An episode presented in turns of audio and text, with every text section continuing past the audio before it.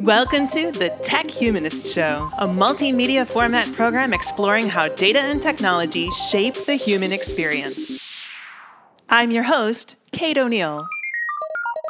This week, once we break away from these screens, when we move from this into glasses, into, you know, any type of glasses, I call it the Ray-Ban moment for some reason. Like, I imagine myself wearing these really cool Ray-Bans, but I'm going to be seeing content. This content that I'm usually seeing on my phone, I'm going to see it in front of me. So you start to think about that. How is content going to change? Because right now content is flat. I'm seeing it on a screen. Even if it's a 3D model, it's still a flat screen. Futurist, speaker, and author Cathy Hackl is a globally recognized augmented reality, virtual reality, and spatial computing thought leader. She's been named one of the top 10 tech voices on LinkedIn for two years in a row, the highest honor on the platform. She currently works as part of the enterprise team at one of the industry's top OEMs. Prior to that, Cathy was the lead futurist at You Are Here Labs, where she led agencies, brands, and companies in applying augmented reality and virtual reality for marketing and training, working with brands like AT&T and Porsche. Hackl, Hackl, Cathy worked as an, a VR evangelist for HTC Vive or Vive. I'll have to ask how that's pronounced. I always see it, I, I never hear it said. Okay, so HTC Vive during the launch of their enterprise VR headset and during the company's partnership with Warner Brothers blockbuster Ready Player One. She's the co author of Marketing New Realities, the first AR VR marketing book ever written. She also worked as Chief Communications Officer for cinematic VR studio Future Lighthouse, where she collaborated on projects with Sony Pictures Entertainment, Oculus, Beefeater, and William Morris Endeavor. Hackl has been featured in media outlets like Forbes, Barron's, Salon, VentureBeat, Digiday, TechTarget, CMO.com, and Mashable. She's a global advisor for VR AR Association and was recognized in 2016 by NBC News as one of the top Latina women working in VR. Before working in spatial computing and technology, she worked as a communicator at media companies such as CNN, Discovery, and ABC News, and was nominated in 2007 for an Emmy Award for her storytelling work. She's also the creator of the world's first holographic press release and loves all things spatial computing, artificial intelligence, and futurism. Cathy is currently working on her second book, The Augmented Workforce How AI, AR, and 5G Will Impact Every Dollar You Make, co authoring the book with John Buzzell. Please welcome my friend, Cathy Hackl. Welcome to the show. Thank you so much for being here. I'm so pumped to be here. I'm so excited. Oh my gosh, it's been it feels like it's been a lifetime since you were in New York. It was like maybe a year yeah. ago, I guess, and we saw Yeah.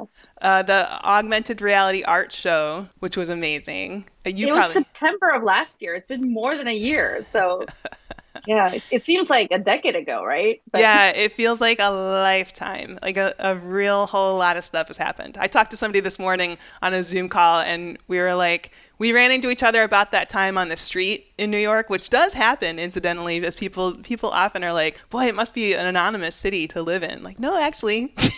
you do see people you know. Um, and, and it's just been like we, we were trying to cover all the wide range of things that have happened in, in between, and you just can't. You just can't. Yeah.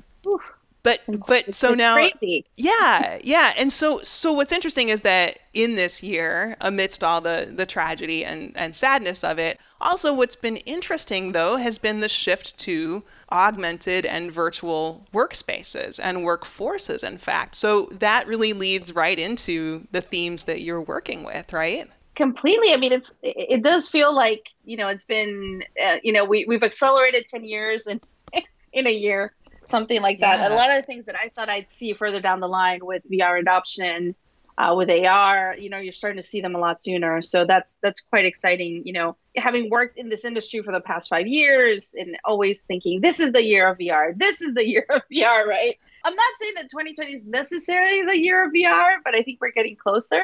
So that's that's uh you know an exciting time for sure and yeah, definitely a lot of a lot of growth and also a lot of changes in the VR AR space. But uh, yeah, it's just an exciting time to be part of the industry. I don't know how to explain it. It's yeah, it, it's truly exciting. I mean, I think every year is exciting, but this year it's despite the the pandemic and everything, it's exciting to be part of the industry. Right. Yeah, I think that's it. Is like you know you, you need the caveat because nobody wants to have this pandemic happening.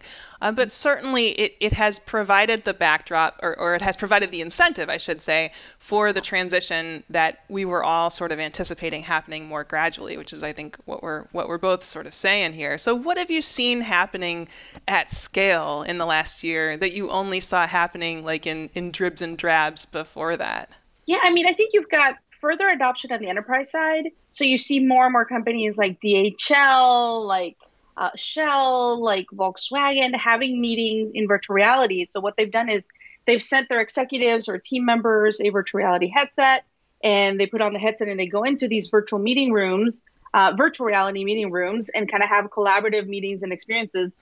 And it, it, you do have a sense of presence when you're doing that. So that further acceleration, I, th- I think, has been really exciting.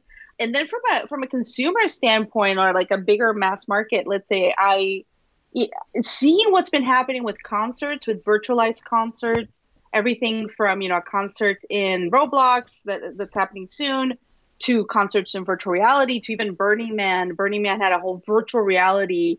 Um, you know, it was Burning Man, Burning Man in virtual reality with, I don't know, I think the total they had about, I can't remember the exact number, but it was like a hundred thousand, uh, something like, I don't know what the number is to be honest. I, I don't want to say the number, but it's like ninety thousand people together at the same time in VR. I, I don't think it's ninety thousand quite quite there, but but it was a, a, large number, and just having all those people together in this Burning Man camp in virtual reality, you know, it's a small number, but it just shows that we're getting there, right? We're slowly getting there to to that to that mass adoption. Yeah, well, I mean, it's it's just that it seems like it's across a bunch of different use cases that's so interesting. So you have, you know, Burning Hand on, or sorry, Burning Man, Burning Hand, Burning Man on one hand, uh, and Shell and the other enterprise examples that you mm-hmm. mentioned on the other, where you know you're trying to address different needs, different kinds of problems to solve, and and that's what I think for me, what's been interesting about watching this year is that you have so many different kinds of uh, entertainment that needed to be you know replaced in a sense yeah. and uh, in-person meetings and conferences and uh, so many kinds of things so you are actually seeing something that looks like an approximation of like uh, when when you see people gathering in virtual reality for things like conferences or something like Burning Man mm-hmm.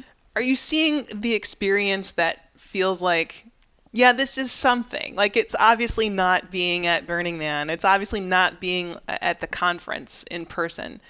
But does it feel like something? I mean, I, I just wonder what your take on that is. It does. I mean, it feels. I have that sense of presence that I don't necessarily get from Zoom call necessarily, right? So, like, I I spend obviously a lot of time in social virtual reality with my friends, and and I love it. Like, I I was just thinking the other day, I was like, oh, I haven't seen this other friend in VR for a while. I wonder what's up but it's it's been a good substitute of sorts to not being able to travel to conferences and not being able to have that interaction. I'll give you an example, like with the Wall Street Journal, um, they have the WSJ Tech Live, which is their big tech conference, and they had certain parts of it were in VR, and that was a lot of fun. I mean, I had I was in in Spatial, which is one of the platforms hanging out with Joanna Stern and with Jason Mims. And, and, like in this kind of experience where like I actually had to I got to spend some one-on-one time with them and you know, I don't think I don't think I don't know if I would have gotten that if I was in, you know, in, in a Zoom call. And I don't know if I would have gotten that in person either. Yeah. Because I don't know, a lot of people probably wanted to hang out with them, but you know, it's it's been a really interesting time, I have to say. A very interesting time and that sense of presence is palpable. I mean, I've done everything from virtual reality escape rooms to virtual reality concerts to all sorts of activities at this point and I just I have such a great time. I wish more people could experience it because I think it's when you talk about it, it's really nice to talk about it, but people don't really get it. Once you put on the headset and you're in this virtualized space, you you know, those are memories. I have memories of VR experiences because my eyes you know, believe what they see. I'm in this experience. I'm in an avatar, which is fine, but I'm having a social experience with my friends. I, for example, Oculus had um, venues and they had a concert with Steve Aoki. And I mean, I met with four, four or five of my good friends in there. We had a blast. we had a blast. We danced our, you know, we danced the, the, the, the you know, we danced our tushies off. It was great. so so yeah i mean i feel like i went to a concert with them even though it was a virtual reality concert so so i'm excited about that That's amazing because I, you know, all the virtual reality experiences I've had have been exciting, mm-hmm. but with that sort of this sort of mental caveat of like, yeah, but it's also it's not it's not there and it's not it's not real and it's not doesn't feel real. So so you're having probably far more advanced uh, versions of those experiences, which is which is exciting to know that that's what li- what maybe lies ahead. Yeah, I mean, if you're in this, for example, I did one called uh, Dr. Crumb's Disobedient Pets, which is pretty much an escape room, right? So I'm in there, I'm in an avatar of a hamster, my friend's in an avatar of a cat, and we got to solve all these puzzles, and there's a whole story, but like we got to do it. Like we have to move this this here and this here to be able to open the door, and like we had such a good time.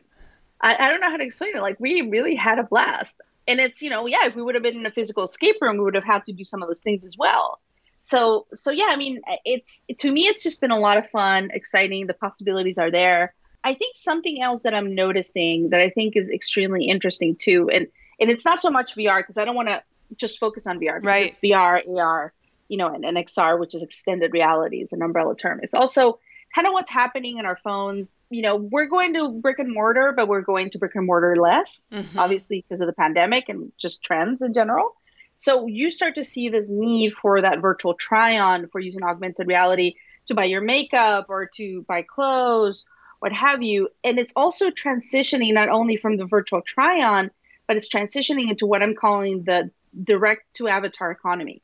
Hmm. So we're selling direct to avatars. And you start to see this. I it, it's a you know, and I'm I'm exploring this in a lot of my writing, everything from virtual dresses that you're buying or custom avatars. Uh, you know, for the Venice Film Festival, we had uh, a developer create custom avatars for several women in VR. So we have our custom avatar in VR chat, things like that. You know, you're starting to create this virtualized economy that, you know, it's been there for a long time with Second Life, but I think now it's like when you really try to put terms together and understand it's a direct to avatar economy. So yeah, everything from and, and this is the reason I always talk about this now is because my son recently, my son is eight years old. He recently did his first communion, and when we when we said, "Hey, what do you want for for you know as a gift? What do you want as a gift?" Right? He said, uh, "I don't want money. I don't want like cash.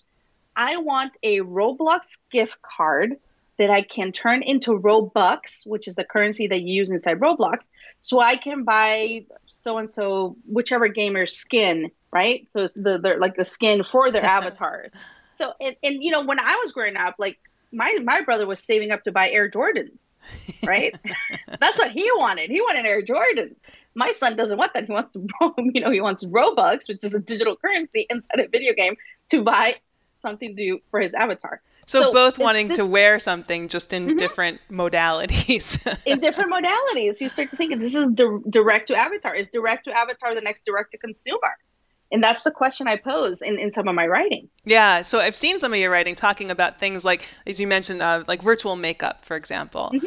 and and that seems like uh, you know that that goes beyond the uh, the sort of second life or you know the virtual meeting space sort of thing because we're all having so many of these you know Zoom calls and everything every day that the idea that you know I remember this scene in I think it was in Fifth Element where there's a, a, a this tool that sort of slaps up onto the one character's face and it's just a full face of makeup. You remember that scene? Yep.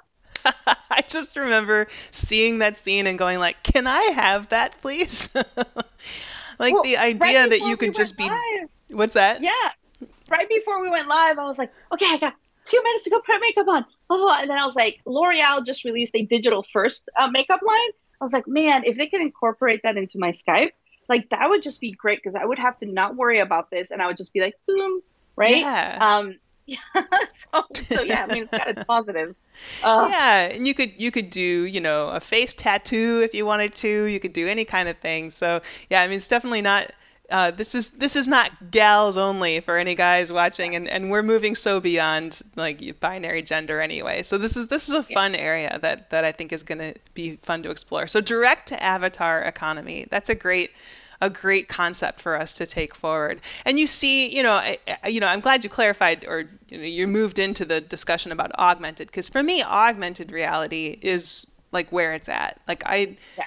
I often tell the story about how you know, there have only been two technologies that I've like seen for the first time in in my life that I got like the tingles on the back of my spine. And the first one was the graphical web. Like saw that and I just went, this is gonna change everything.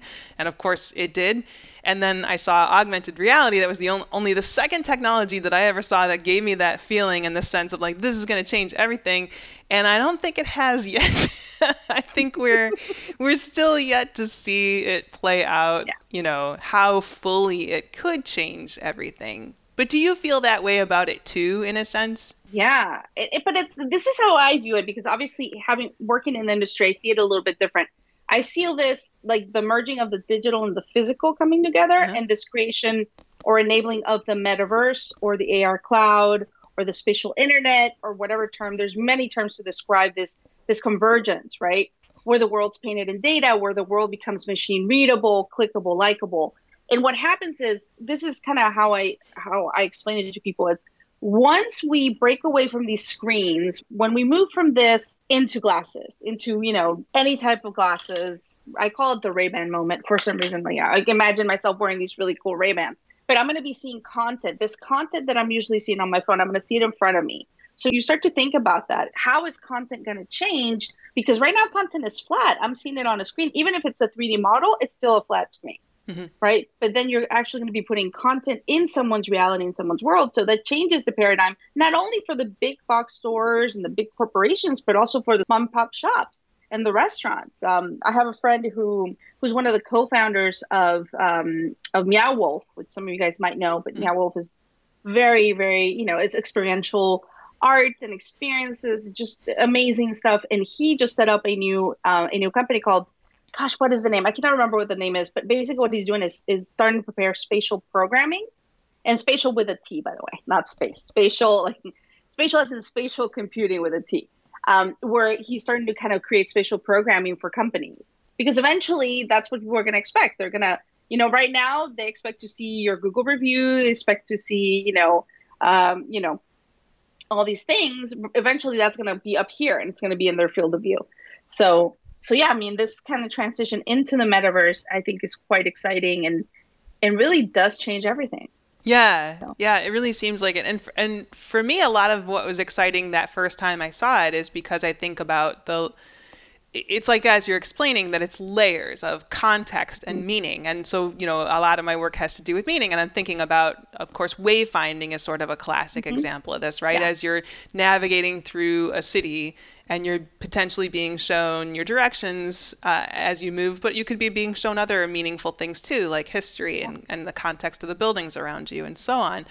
Uh, that seems powerful, but then you know you, you talk about all the other industries, like you just you know gave some retail examples. I think about healthcare. I think about so mm-hmm. many kinds of industries uh, that, that where that seems applicable and powerful what do you think is going to get there first? Is it retail that you, you imagine is going to be where we see some of the power really unleashed? Uh, in, I think in demonstration. Yeah.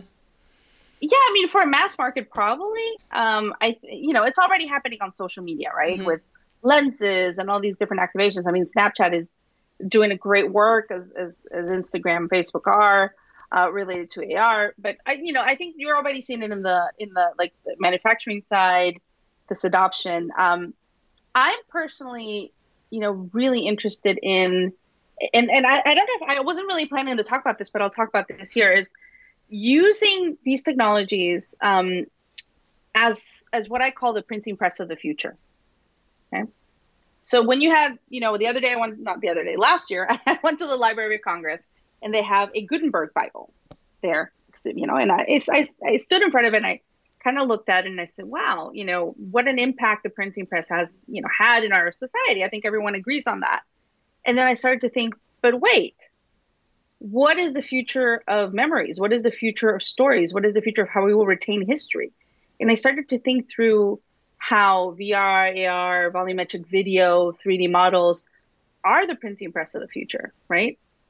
And the reason I arrived at this is also related to a project I'm working on. I was working on a virtual reality project, and we wanted to incorporate a hologram. And it was going to be the hologram. We were going to volumetrically scan um, the former First Lady of Costa Rica that was alive when, um, when in 1948, the Costa Rican army was abolished. So our Costa Rica does not have an army. It invests its money in education and other things, right? So uh, this former first lady of Costa Rica was 102 and a half. We were coordinating coordinating everything to get her up here to DC to Avatar Dimension to get her volumetrically scanned and have a hologram of her. And she got coronavirus and died. Oh. And it was a race against time. And I feel that there is a huge need to volumetrically scan and capture the stories of historical figures, whether it's Holocaust survivors, so we can retain those stories and make sure that that lives on, to you know to heritage, anything related to a, a native, a, a, you know, a language that might be dying, any a dance that might be going away. So I feel this strong, and, and I'm so passionate about this about using these technologies for historical preservation um, you know, and, and I'm currently working on creating a program with Avatar Dimension for that specifically, and thinking up through the concept of we are the these technologies are the printing press of the future. So, and I wasn't really planning on talking about that, but I just I, I feel the need to share it because imagine if you're walking around and, and there's historical figures and, and you have actual stories, living stories Uh, of, of the things that happen somewhere, right? Yeah. I think that that might be, you know, I don't know. It just it speaks to me at this moment. Oh, sure. I'm glad you did share it. I mean, that's a powerful a powerful illustration and it's something to imagine for us. It, it also it seems like a, an interesting segue into a, a, question I wanted to ask you because when I had Kaitlin Ugolik Phillips here on the show as a guest, we talked about, uh, of course, her book, The Future of Feeling, and she interviewed you for that that book, and we talked about you just a little bit, uh, and and about your story uh, um, about how VR was helpful for you in in terms of uh, uh, regaining a, a sense of emotional connectedness. And I'd love to hear that from you. You know, we, we I think in the context I should should set up a little better is that you know normally I think uh, or or sort of conventionally when people talk about virtual reality there's this discussion about empathy about how it it's an yeah. you know the sort of Chris Milk empathy machine discourse comes up and uh, there's there's a lot of discussion about that. Kaitlin took that apart a little bit and examined it in her book. Um, but one of the subjects that she talked about was about your your experience with it. Could you relay some of that for us uh, firsthand? Yeah. Yeah, because it is part of my narrative and part of the story on how I arrived at VR. Um, so it, this goes all the way back to 2004. I was working for CNN. Um, part of my job was to look at all the raw footage that was coming in from the war in Iraq back then. So uh, I mean, it was my job to sit through gruesome things like beheadings and, and, and things that people don't really want to sit through, right? and I don't want to put those images in people's heads, so not, i won't go. I won't go into detail, but that was part of my job. I had to sit through those to alert affiliates if there was sensitive material in in Part X, right?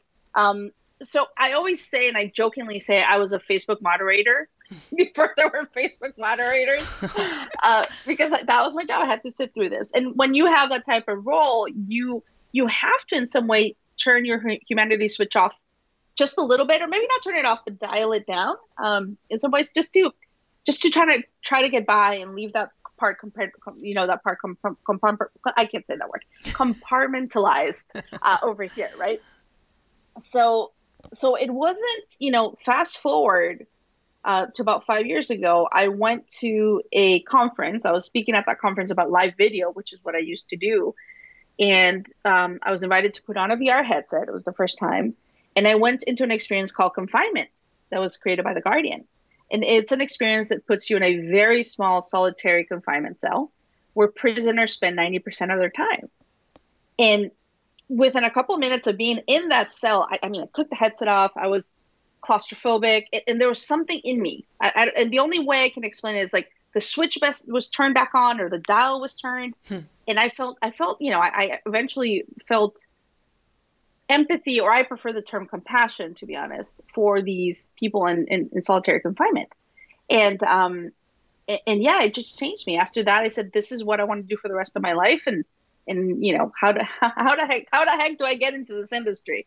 And it's been a journey. It's been you know five years. It's been quite a journey since. And and yeah, it just um and to that point about empathy. I mean, I think empathy is a beautiful word, and we need empathy. But I I prefer to term use the term compassion because I feel that compassion, empathy makes me feel feel for someone else, makes me feel, you know, bad or whatever it is for that person, but I think compassion really leads to action, hmm. and I think that that's more important. If if if if this can lead me to donate, or if this can lead me to truly care uh, about something, then I think compassion might might be the right word to use. Uh, I you know I I'm fine with empathy. I just think compassion might be a better word to use in this context. That's a great argument. I, I think that's uh, mm-hmm. it's worth uh, considering. so, what about now as you think about the uses of VR and AR? What ways do you see them being used currently uh, or about to be used? Like, do you imagine they're about to be used that could help foster more compassion amongst other people and yeah. help lead to greater action?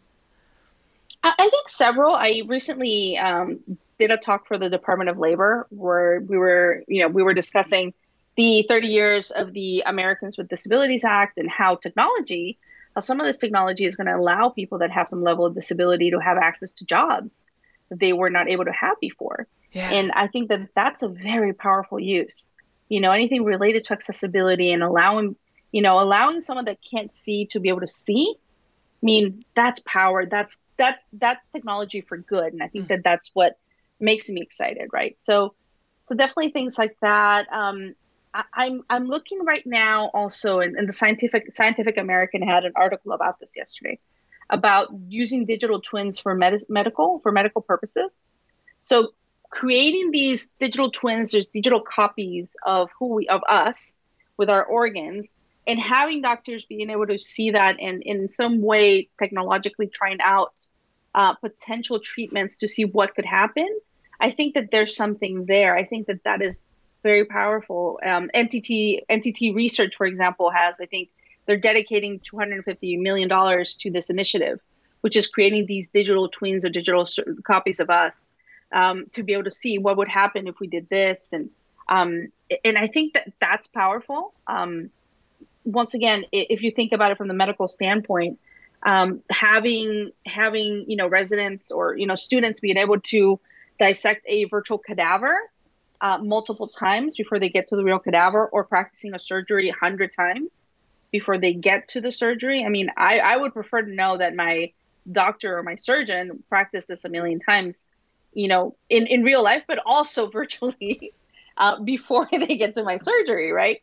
So, so I think that that kind of use is exciting. Um, and, and I think, I think what you talk about when it comes to, you know, tech tech humanists and, and, and kind of thinking through this technology is designed for humans, right?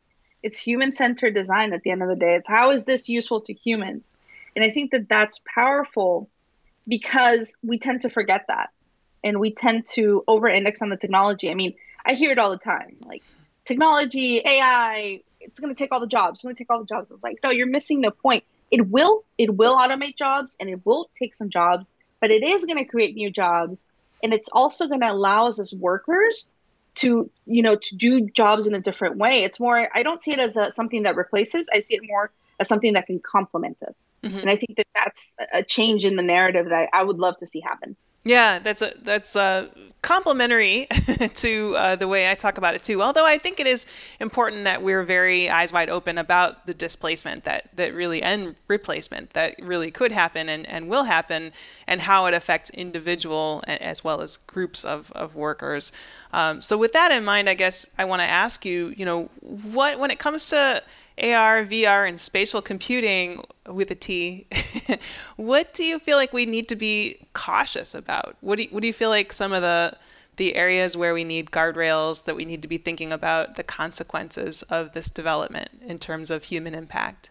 A hundred percent. I think privacy. Uh, I think you had you you had a talk with um, David Ryan Polgar the other day. I mean, privacy ethics incredibly important. I don't want us to, you know, in in, in, in, in, you know, a decade and a half, be having the conversations that we're having now. You know, with people watching The Social Dilemma on Netflix and being like, oh, I had no idea. I'm like, no, they've been doing this like the whole time, people. right? I was like, how did you not know that? But anyway, I think we need to have those conversations now. I'm I'm very lucky in a way to live in Washington D.C. And I say that, you know, in, in a weird way being take the good with the bad the good with the bad but from the fact that i live here i actually get to see what's going on in capitol hill So from a VRAR perspective, and I'm not trying to get political, from a VRAR perspective, there's actually a reality caucus. So AR, VR, MR reality caucus on the Hill. Um, there, there was the introduction last year of HR 4103, which is a bill that seeks to explore the use of AR and VR for professional development and training of federal workers. It's going to be reintroduced in the next Congress. So there's a lot of things that I start to see here that I think are incredibly important and the conversations that we need to have about these technologies need to happen, and they start here. They should start here at least. Yeah. From uh, you know, from from a, from that perspective. So I do feel lucky to be here and be able to see that and be able to kind of be a part of that. That's great. Do you feel like there are additional regulations that uh, that need to be discussed in terms of specifically of spatial computing and AR or VR?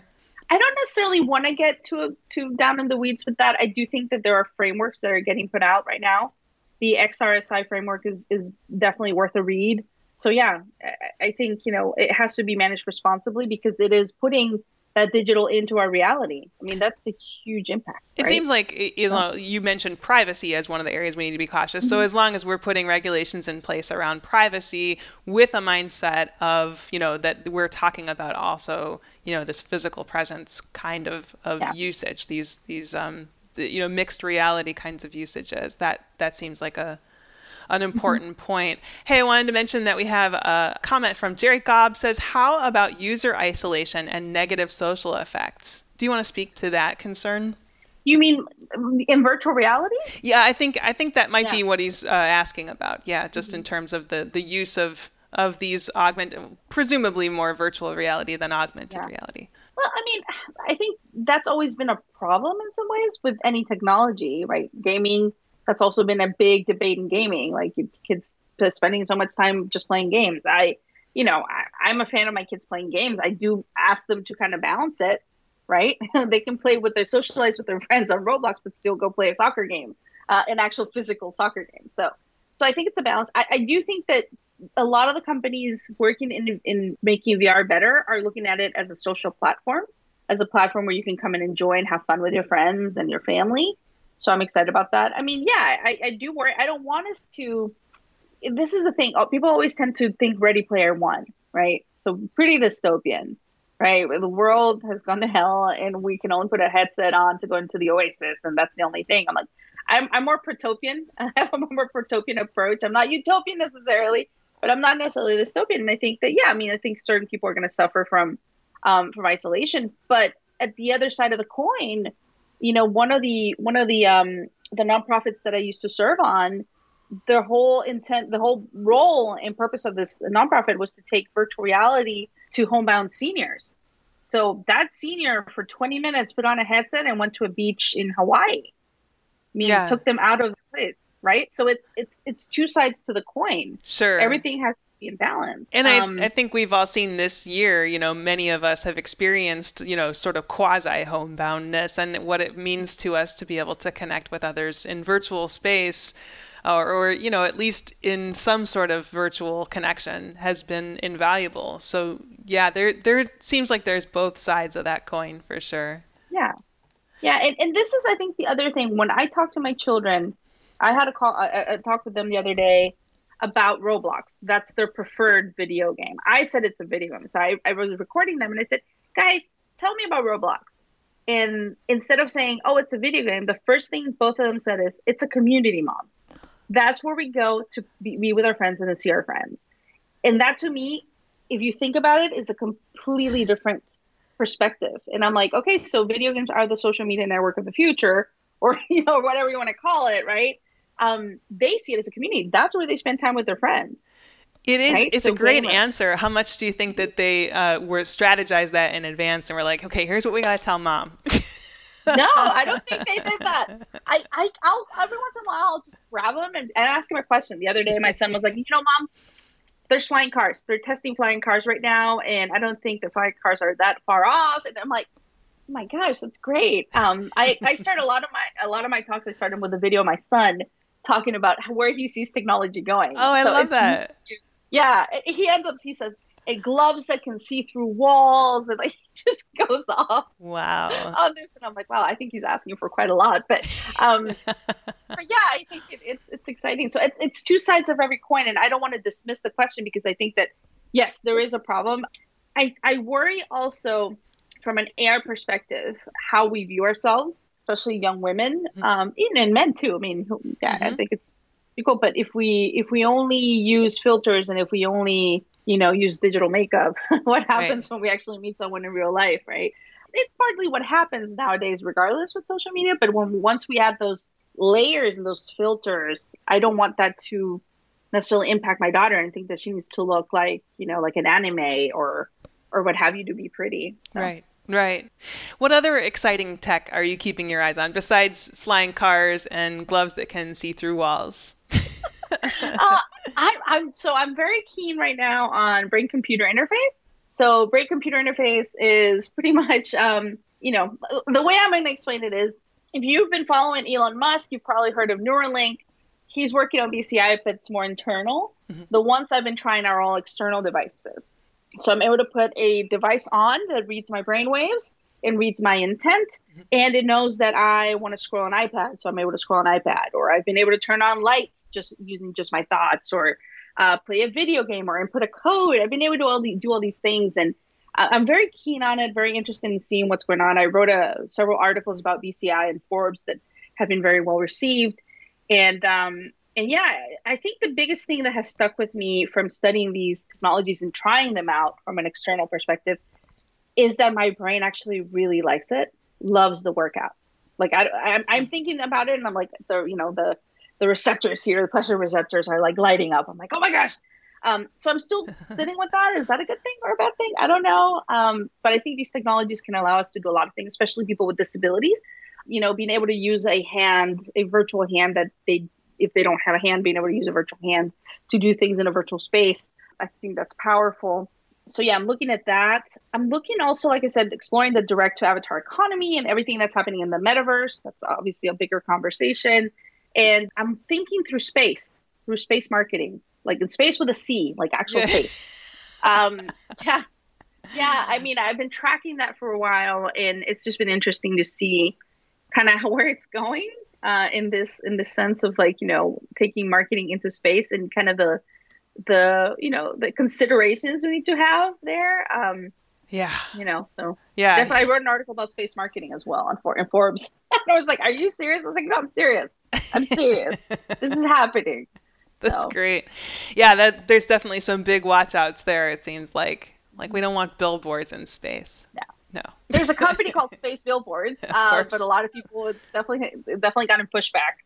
Um, I was really interested in what L'Oreal did, um, no, Estee Lauder did recently, which was send up one of their serums uh, up to the uh, Inter- International Space Station and have the crew uh, take pictures of the serum in space. So it's the first beauty product in space right? Um, it was, I think, less than two hundred thousand dollars for the whole thing. But it's interesting because it, it it opened a lot of questions. I'm like, so now the astronauts are content creators and creative directors because they're the ones that have to do these shoots, right? Wow. so, so, I'm like, wait a second. And then even the price, um, was it in the I can't remember the exact year, but Pizza Hut sent up a pizza to the ISS to a cosmonaut. I think it was in the 90s, and they paid a million dollars for that. You know, it's like a little pizza, you know, a space pizza. They paid a million dollars for that pizza. I mean, Estee Lauder sends up their serum and it's two hundred thousand dollars. I'm like, wow, the price of space marketing is really going down substantially. right. Uh, so, I don't know. Uh, just things that I'm exploring and thinking through. Um, I think we're going to see space marketing activations during the World Cup in 2022. Um, yeah, it could be interesting. Yeah, you notice it wasn't Domino's Pizza though because they couldn't deliver it in half an hour or less. There you go. There's no way. No Not way. well, hey, I want to uh, give you a chance. So, two things. I want to make sure, since this is our last live show of 2020, I want to go out with an optimistic view. So, I want to give you a chance at the very end to say what you're hopeful about in terms of technology that's solving human problems at scale. Uh, but I also want to give you a chance before we get to that to make sure that people know how to find and follow you and your work online. Thank you. I mean, LinkedIn is really where I share a lot of great content and my opinions and and videos. It, yeah, it's it's it's really, I think, the best place for to connect with me. Forbes is a great place to read my articles as well, but definitely LinkedIn. You can also go to my website, cathyhackl.com, and yeah, just you know, feel free to connect with me on LinkedIn. It's it's always fun to have those conversations. Yeah, and you're sharing such interesting stuff all the time in all those places. So, so yeah, with that in mind, you, you, know, you've got your eye on everything. You've talked already a lot about some things that you see coming, you know, sort of down the road. But when you think about, you know, what really could help solve human problems at scale, thinking about climate change, thinking about, you know, refugee crises and, and climate-based refugee crises that are going to amp up, uh, and, and so many other problems, not to mention the actual problems caused by emerging technologies and the shifts in work geopolitical upheavals, you know, you name it. There there are a lot of, of problems. Oh, and of course, let's not forget COVID and, and, and any other pandemics that might want to join the party. Mm-hmm. So what do you think of when you think about what really feels hopeful in terms of either how tech can help solve these problems or just in general what you're what you're seeing that gives you hope for the future? So I am very hopeful about the future and I'm more protopian like I said and protopian really means that it's neither utopian or dystopian. The rea- the truth is going to be somewhere in the middle. Technology is going to help us make us better. Um, it's a it's a progression towards better. But you know there are going to be downsides and there are going to be negatives. So I think that having kind of that protopian view helps. I also think I come to analyze things and, and I come to analyze what the future, the potential futures could look like, right? From a from frameworks and from kind of uh, strategic foresight and being trained in that. And I think we can't over index and just focus on technology, even though that's my forte and that's where I play most of the time. Mm-hmm. I cannot allow myself to just do that. I have to think about the so- society, environmental, political, you know, all the different elements that play into the reality of, of, of our world. Right. So, mm-hmm. so once again, that's, a, that's why I think being in DC is gives me an interesting bird's eye view of what's happening. So, so yeah, it's, it, I, you know, I don't have the answer to that because if I did, I, you know, I'd be I have a Nobel Peace Prize uh, at this point if I had the answers to all those questions. But I do think that when we analyze something, I I call it futures intelligence, is really using not only the power of emerging technology, but also looking at all the different things related to society, political, economical, environmental, you know, uh, trends, and kind of try to put those things together and better understand what are the potential futures, right? And when you when you look at the futures and you look at the horizons and you say, okay, there's some of these are some of the potential futures that could occur. What is a prefer- preferable future? What how do we work towards that future, right?